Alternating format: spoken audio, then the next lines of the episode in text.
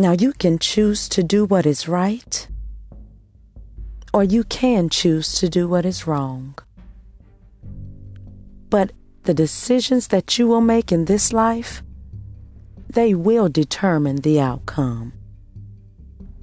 You can lean to your own understanding, and you can even think that you will win.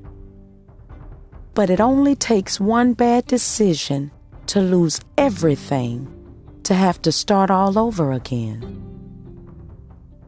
Now you can choose to do the right thing and trust that God is there with you. Or you can choose to do what is wrong and fall in the traps set for you. You can always say yes, or yes, you can say no